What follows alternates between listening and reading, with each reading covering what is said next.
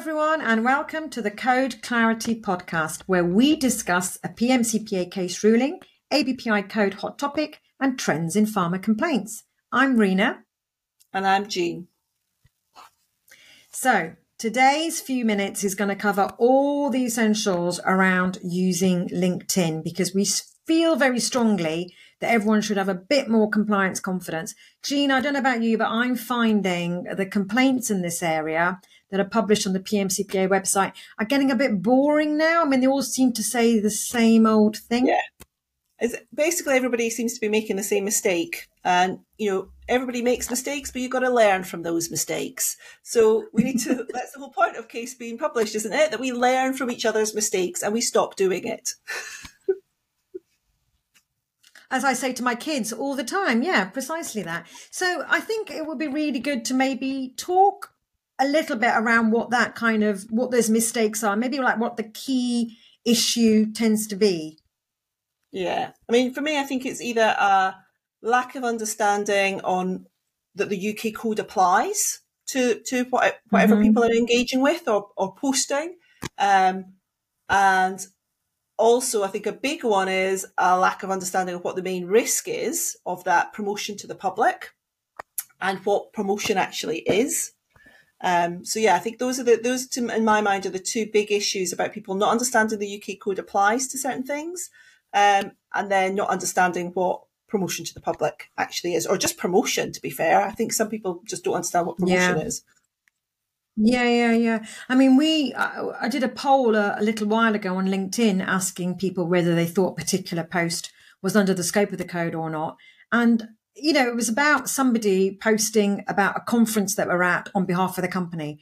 And actually, quite a sizable chunk of people thought that was personal, didn't even realize the code applies. So you're so right. That is a good starting point is to think about who does the code apply to?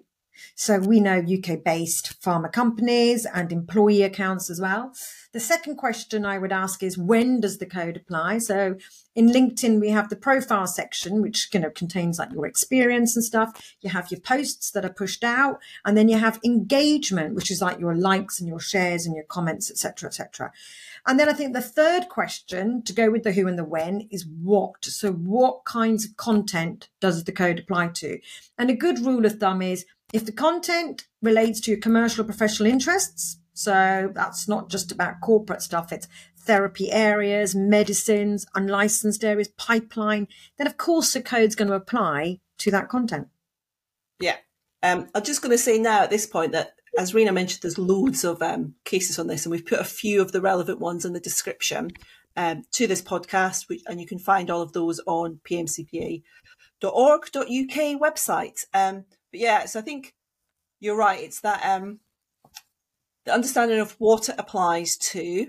Um, and then I'll come back to the not understanding that actually on LinkedIn, your biggest risk is promotion to the public. I think we get very comfortable of thinking that LinkedIn's like a professional networking site. I mean, that's that's what it is. That's how it's mm-hmm. built. Um, mm-hmm. But it's just that realization that you may be thinking that you're just posting to your colleagues or peers in pharma, or perhaps you are directing some information to healthcare professionals or even journalists, but actually it's an open site and everyone can see it. It's not a closed group, everyone can see it. So it's better to think that whatever I say on here, whatever I engage with, it's going to be seen by members of the public. And then that's the big thing of promotion to the public. And then that second point about what is promotion is we know from case rulings, it's not being set out clearly and, you know, we, we know what the code talks about what promotion is not, and then it just talks about for promotion, you need to do this, that, and the next thing. But promotion, we know from case rulings, is two or more attributes about your medicine usually. Um, and that's not just brand name, that could be generic name. It could even be just drug class. So any of those with, say, disease area, we know from past rulings, the panel have ruled that that is promotion to the public. And, and actually, if you've, if you're fortunate or unfortunate enough to to have a brand in your company which is really well known by the public. Um, so, for example, Botox, Viagra would be another example. Then the panel has ruled that just mentioning the name with nothing else is enough to promote to the public. So, understanding that that of what the content is and how it might be viewed. Is key as well, I'd say. And you're so right. It's actually the, the risk isn't with social media. The risk is not understanding what promotion is. And now that we have a new social media channel, Threads, launched, I don't want people mm-hmm. to panic and go, oh my God, there's a new risk. There is no new risk. It's the same old, yes. same old. It's yeah. just a different platform. So you know let's talk positively about three examples of what pharma can actually engage with and we can do it compliantly, do it with a bit of confidence. So yeah. I'll go first. I think the first kind of post is a recruitment post. If it doesn't contain a promotional claim, of course it's not going to, then yeah, of course you should be liking and sharing those posts which are advertising jobs in your company. Have you yeah. got another one? Um, yeah, so coming off the back of the recruitment post, I would say you mentioned the profile section, and we know there's been some rulings that if you put in your um, your profile, so the first thing people say if you if you mention those two attributes, you can um, breach promotion to the public. But we also know from cases that if that information sits in the experience section, so more where people have to go looking for it, which would be recruiters or whatever, then that's okay. You can talk about it in the experience section, but just don't have it sort of pushed onto members of the public who might just stumble across your profile.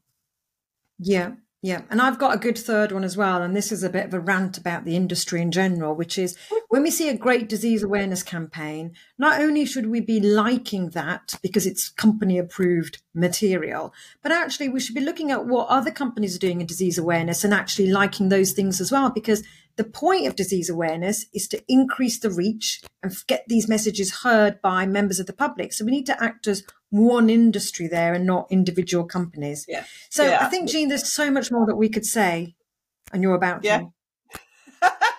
oh, yeah. I was just going to add my little negative chime again of I absolutely agree with the oh, disease oh, yeah. awareness posts about liking and reposting. But my note of caution would be remember that they have been approved, they have been certified uh, by the company. So if you then add some comments onto that, that would be seen as that you were changing the final form. So yes, like and share, but don't add any comments to them. yeah, yeah, and, and, like I like I was saying earlier, there's so much more that we could say. We have loads of other resources as well from Code Clarity, kind of help you in the whole of the social media space.